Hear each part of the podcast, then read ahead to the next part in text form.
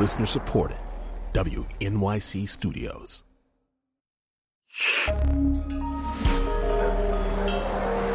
Listener supported. WNYC Studios.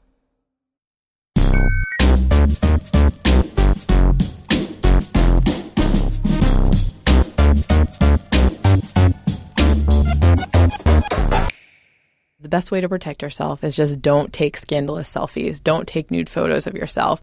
This is Kashmir Hill. She's written about tech and privacy for Forbes since 2010. This week, stolen naked pictures of a large group of celebrities circulated on the internet, but Kashmir's already lived through some version of this story a bunch of times. In 2013, it was Demi Lovato. In 2012, it was Olivia Munn and Prince Harry. In 2011, it was Anthony Weiner and Scarlett Johansson and this extends back at least to Paris Hilton a decade ago. But this latest leak made her realize that her impulse to blame the person in the photo was wrong. Before it seemed simple. If you don't want naked pictures of yourself on the internet, don't take naked pictures of yourself. There are many articles where I've said that. This is the hard thing about being a writer that your positions are captured. but I just don't think it's good advice to give anymore.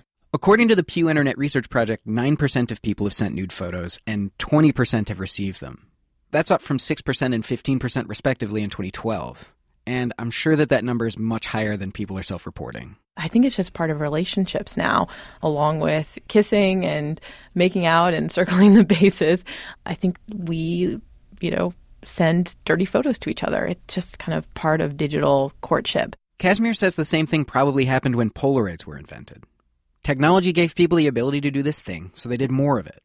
Plus, every time a celebrity's photos get sent around, it's actually an advertisement for sexting. Stories about celebrities who sext normalize the idea for a larger audience. I mean, how weird can taking pictures of yourself naked be if every actor under the sun's doing it? So rather than telling people not to do this, um, knowing that they're not going to take that advice, kind of like preaching sex abstinence. I'd rather give people advice on how to protect themselves when they are kind of conducting their relationships this way. Is there an equivalent of a condom for sending erotic photographs? Um, so much like sex itself, there's no surefire way to protect yourself against STDs, pregnancy, or heartbreak. Condoms break, and birth control sometimes fails. And so I can't say that there's definitely a way to send a selfie and ensure that it never gets out in a way that harms you. But it's part of the reason Snapchat was so popular from the very beginning. And it's something that they kind of promoted in the use of the app was for sexting because you're sending this photo to somebody, they get to look at it for one second to 10 seconds and it disappears. And then another thing you can do is encrypt files so that when they're in the cloud, somebody who got access to them wouldn't be able to look at them unless they have an additional password. But even Snapchat, I would say it has a failure rate much greater than condoms. I think Snapchat is actually not the best app to use, and there are other apps that have been created for safer sexting, including Glimpse, Wickr, Silent Circle. These are apps that have better security built in. But yeah, that's the problem too. When you create these images, you're sharing them with somebody, and you have to hope that their security practices uh, are good as well, or you know that your relationship doesn't go sour and they don't decide to post the images. So there are a lot of things that have to change. One of them is this kind of societal attitude towards what you can do with those photos we were talking about sort of like technical prophylaxis, trying trying to figure out ways to technically keep yourself safe. But I mean, judging by your last answer, I'm wondering if it's a mistake to even focus on tech. I mean, is it really just about adopting a set of social mores that keep people from doing this because it's just reprehensible? I think that should be part of it. That when these images are shared, that we treat them respectfully. I don't think we can limit it to social mores, but I do think the technical part has to be part of this. I think people have to practice better technological security, and then I think companies need to protect us. So, one interesting suggestion I saw come from this whole debacle is you know, Google and Apple have private browsing windows. Right. So that you can look up certain things um, without it being captured in your browser history or, mm-hmm. or leaving cookies on your computer.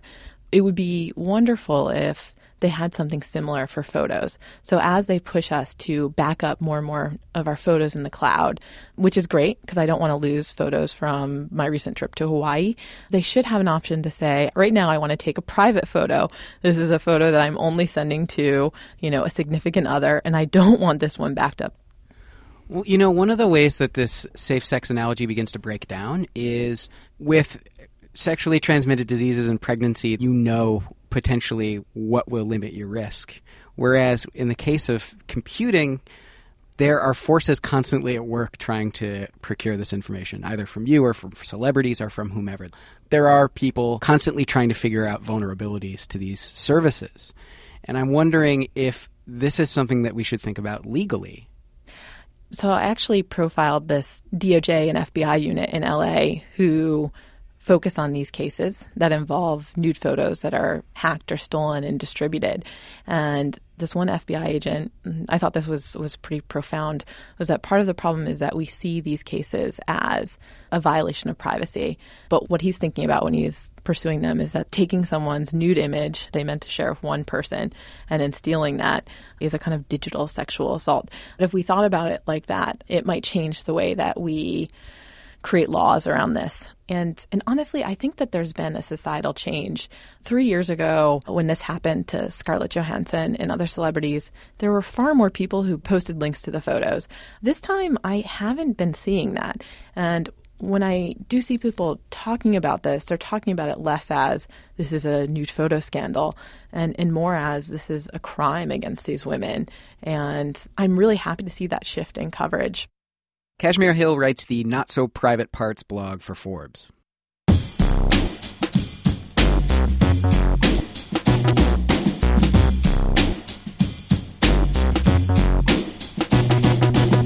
TLDR is produced and hosted by PJ Vogt and me, Alex Goldman. Our executive producer is Kat Rogers. Our engineer is Jen Munson. Our intern is Ethan Cheel. Our theme song is by the mysterious Breakmaster Cylinder.